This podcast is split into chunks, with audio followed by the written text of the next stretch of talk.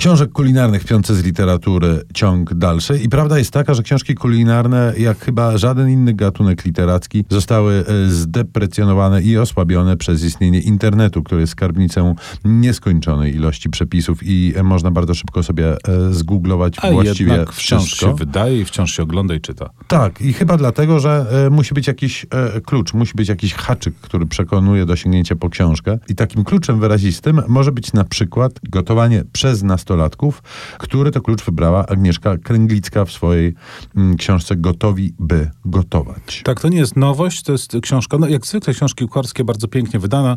Agnieszki Kręglickiej gotowi by gotować. Rzeczywiście, tak jak obiecuje już sama okładka, zawiera przepisy proste i adresowane do początkujących z definicji nastoletnich, a mogą być też w sumie młodsi, e, kucharzy. E, Widzimy ich zresztą często na zdjęciach. To są dzieci, które robią, które jedzą te potrawy.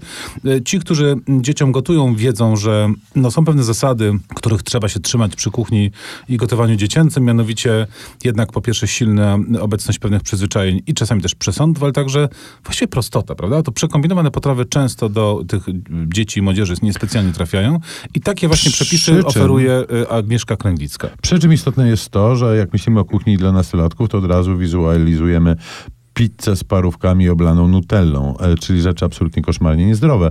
W tej książce są rzeczy zjadliwe i to z przyjemnością przez nastolatków, ale niekoniecznie śmiertelne. Ciekaw jestem, czy nastolatki sięgają po kolejną książkę, którą mamy na liście, bo autorka tejże książki znana jest y, jednak z literatury zasadniczo, no właśnie nastoletniej. Tak, pytanie na ile aktywnie e, czytanej w dalszym ciągu, w przeciwieństwie do... Znaczy czytanej, tylko pytanie, czy przez nastolatki. No właśnie. Tak jak mówiliśmy, że książki e, kucharskie są pięknie wydane, no ta jest troszeczkę mniej pięknie, bo Słowo ładnych zgrzebna przychodzi lat temu. Kochane dziewczynki, kochane mamy dziewczyn, kochane i czcigodne babunie dziewczyn, czyli wszystkie kochane czytelniczki, wykrzyknik. Ej, a to Tak się jesteśmy zaczyna. wykluczeni z tego. Ta, jesteśmy totalnie wykluczeni. Tak się zaczyna ta książka. Łasuch. Łasuch literacki, czyli ulubione potrawy moich bohaterów, przepisy kulinarne i wnikliwe komentarze. Chyba wszyscy wiedzą już, kto jest autorką tej książki. Mianowicie nieśmiertelna poznaniaczka Małgorzata Musierowicz, do której stosunek nasz jest e, delikatnie mówiąc letni, natomiast świadomi jesteśmy kultu, jakim ta autorka darzona jest w naszym pięknym e, kraju i jestem przekonany, że cała masa czytelniczek, bo to do nich e, wielokrotnie zresztą na kartach tej książeczki autorka się zwraca, mm, sięgnie po tę książkę.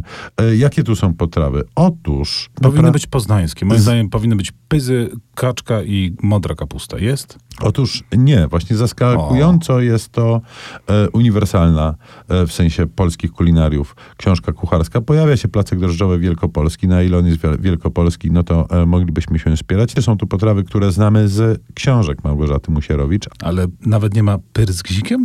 No właśnie, no właśnie nie ma. Ym, jeśli chodzi w takim razie o smaki oryginalne i lokalne, trzeba poszukać gdzie indziej. Ja trzymam moją ukochaną książkę y, kulinarną, nie tylko kulinarną, y, no powiedzmy sobie kuchenną. Susana Osorio Mrożek, Meksyk od kuchni, od Azteków do Adelity. No i to jest taka grubaśna książka wydana przez poważnego uniwersyteckiego e, wydawcę z historycznym zdjęciem na okładce. Generalnie nie wygląda to na książkę kucharską. Ona, bo ona nie jest do końca książką kucharską, znaczy jest także książką kucharską. Tu są przepisy na konkretne potrawy, ale przede wszystkim jest to opowieść o kuchni meksykańskiej, o tym jaka ona jest, dlaczego taka jest, skąd się wzięła. Kuchnia meksykańska jest absolutnie najcudowniejszą kuchnią świata. Ja wiem, że w tym momencie Chińczycy, Peruwiańczycy, jeszcze parę innych nacji oburzyło się na mnie, ale ja jestem patriotą meksykańskim, jeśli chodzi o kulinarię. O dziwo w tym wypadku jestem gotów się z tobą zgodzić. Tak myślałem, że to nie będzie jakiejś wielkiej kontrowersji. Susana Osorio Mrożek opowiada nam o tej kuchni, opowiada o różnych y, bardzo ciekawych kontekstach i daje całkiem sporo przepisów. Uczciwie trzeba powiedzieć, że część z tych przepisów będzie trudna do wykonania, choćby dlatego, że jak Państwo popatrzycie na nie, one często nie mają bardzo dużo składników, ale na przykład na 7 składników 3 to są różne rodzaje papryki, których u nas nie dostaniemy co tu dużo mówić. Da się na szczęście pokombinować, są przepisy wykonalne. Tak, a przy tym jest tu rzeczywiście sporo czytania, co nie zawsze w wypadku książek kulinarnych się zdarza. A jako, że odwiedziliśmy kuchnię cekańską, to nie od rzeczy będzie, jeżeli posłuchamy kolendy dla Piotra w wykonaniu Piwnicy pod Baranami.